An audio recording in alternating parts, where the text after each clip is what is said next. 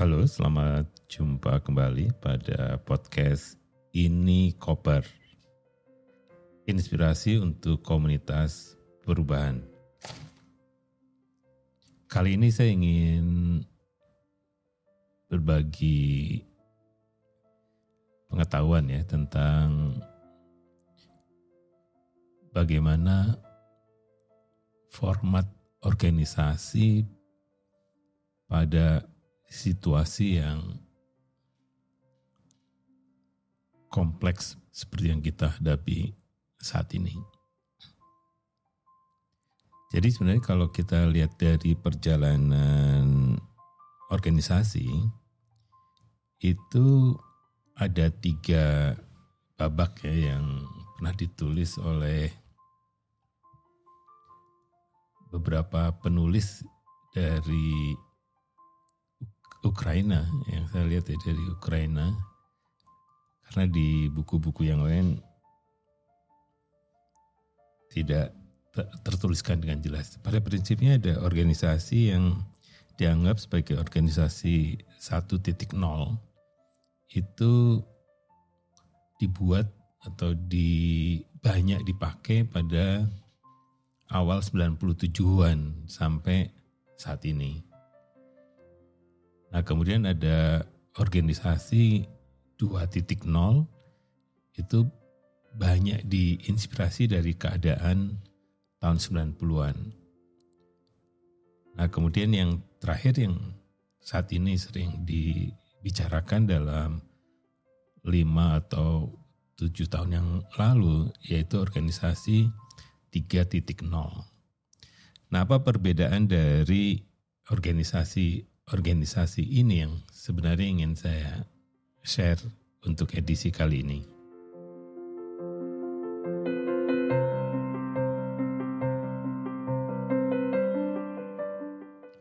Ya, organisasi yang paling purba atau organisasi 1.0 itu sebenarnya cara melihatnya seperti sebuah piramida ya. Jadi kita selalu tahu tuh ada pimpinan di atas, kemudian banyak staff. Nah, model organisasi ini basisnya adalah pada kekuasaan, pada kuasa gitu. Jadi leaders itu everything. Jadi leaders itu yang menentukan apa saja. Oleh karena itu di pendekatan ini itu prosedur standar ya, proses semuanya itu harus dibakukan. Karena tujuan dari organisasi ini adalah untuk mengontrol everything. Ya, mulai dari perencanaan, pelaksanaan, bahkan sampai hasil itu dikontrol. Jadi orang sering menyebutkannya adalah organisasi sebagai sebuah mesin. Jadi tidak ada artinya siapapun di situ kecuali leadernya tadi. Nah, organisasi seperti ini pada saat itu menjadi sangat penting karena memang itu kompatibel dengan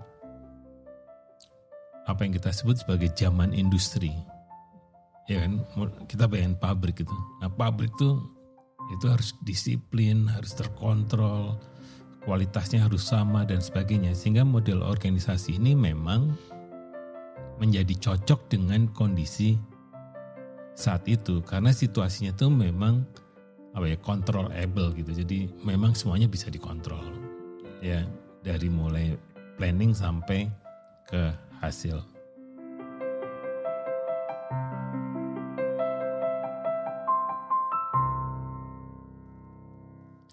Nah, yang kedua sebenarnya patokannya sering dimulai dari kondisi tahun 90-an. Jadi kondisi yang ada itu tidak semudah pada tahun 70-an yang sifatnya controllable, bisa dikontrol.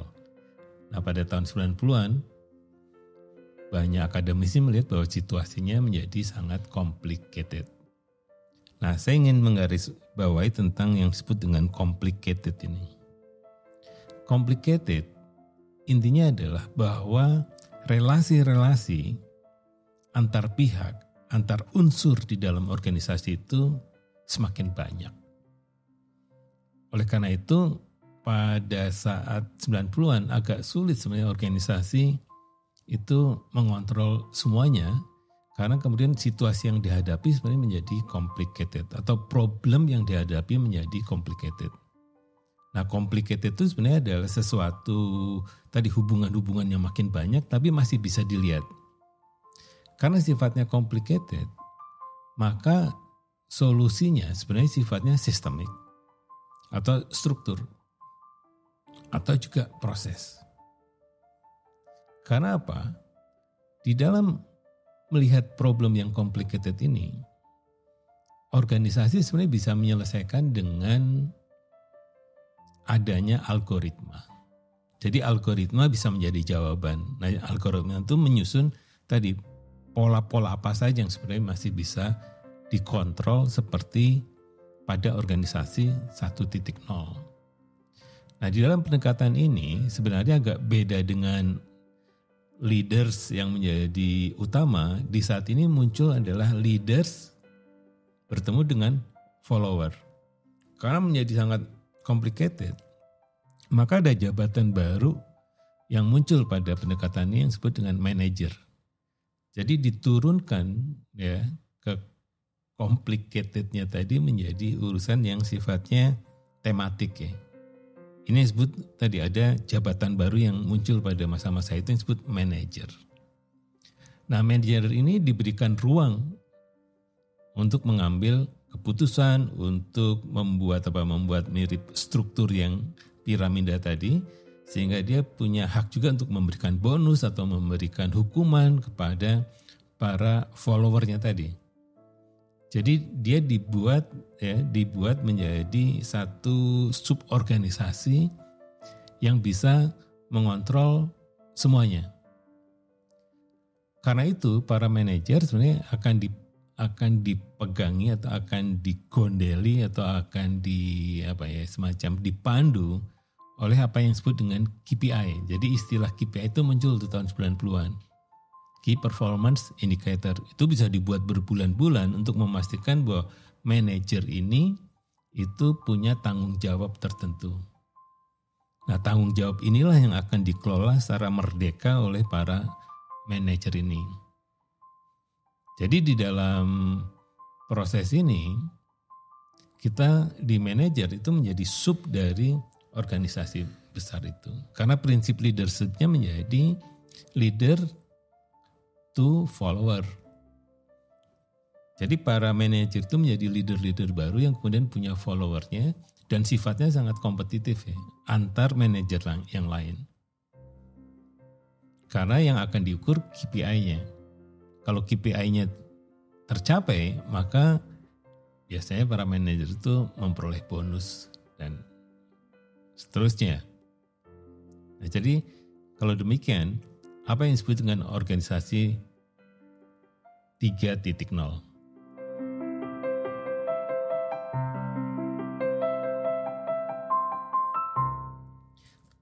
Nah, pada organisasi 3.0 ini yang menjadi menarik perhatian saya. Jadi kalau di 2.0 tadi mirip organisasi sebagai human yang punya otak, yang cerdas, sehingga di 2.0 muncul yang namanya spesialisasi sebenarnya. Jadi yang di-hire itu adalah orang-orang yang berpengalaman dan memiliki pengetahuan keterampilan spesifik pada hal tertentu. Itu yang akan direkrut untuk memecahkan tadi, karena sifatnya complicated. Nah, kalau di organisasi 3.0 itu situasinya bukan complicated tapi kompleks. Nah, apa bedanya dengan complicated? Kompleks itu adalah satu kondisi yang berbeda dengan yang complicated. Kalau complicated itu kan tadi banyak bisa dilihat dan memang banyak hubungan-hubungan baru yang kemudian membuat situasinya menjadi complicated dan butuh spesialisasi. Sedangkan di kompleks itu situasinya sebenarnya adalah tidak bisa dipecahkan oleh algoritma. Kompleks itu kita berhadapan dengan satu situasi yang faktor-faktornya itu kita tidak ketahui. Jawabannya juga kita tidak ketahui. Jadi banyak hal yang tidak diketahui. Jadi ini seperti gaib gitu ya. Karena kok begini ya, kok begitu ya. Apa problemnya? Apa asalnya? Apa penyebabnya? Tidak ada yang bisa menjelaskan.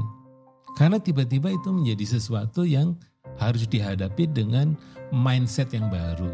Misalnya seperti Gojek ya, kemudian Grab, kemungkinan Uber, itu salah satu blockchain, itu sesuatu yang dianggap adalah masalah yang kompleks karena kita tidak bisa menghadapi mereka itu dengan algoritma, tetapi harus menggunakan satu mindset yang baru yang disebut dengan living system. Organisasi dilihat sebagai living system.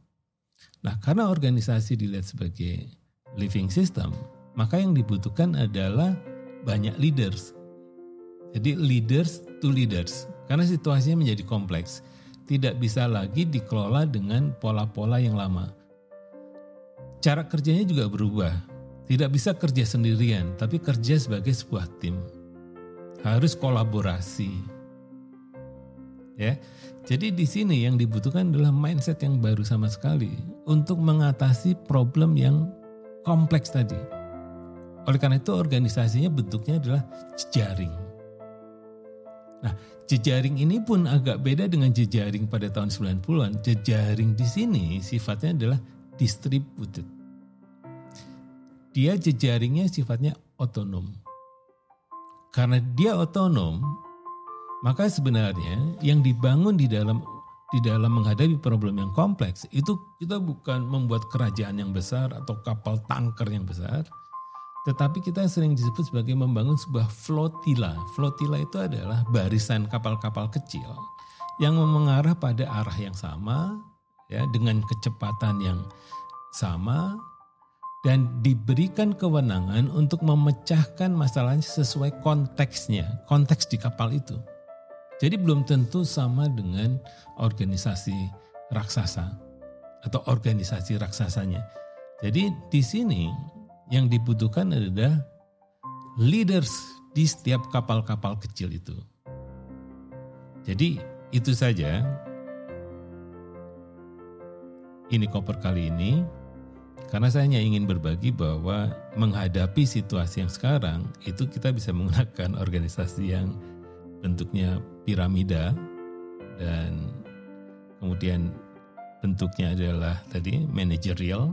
Dan yang ketiga sebenarnya adalah organisasi yang basisnya jejaring. Jadi terima kasih, sampai jumpa pada podcast berikutnya.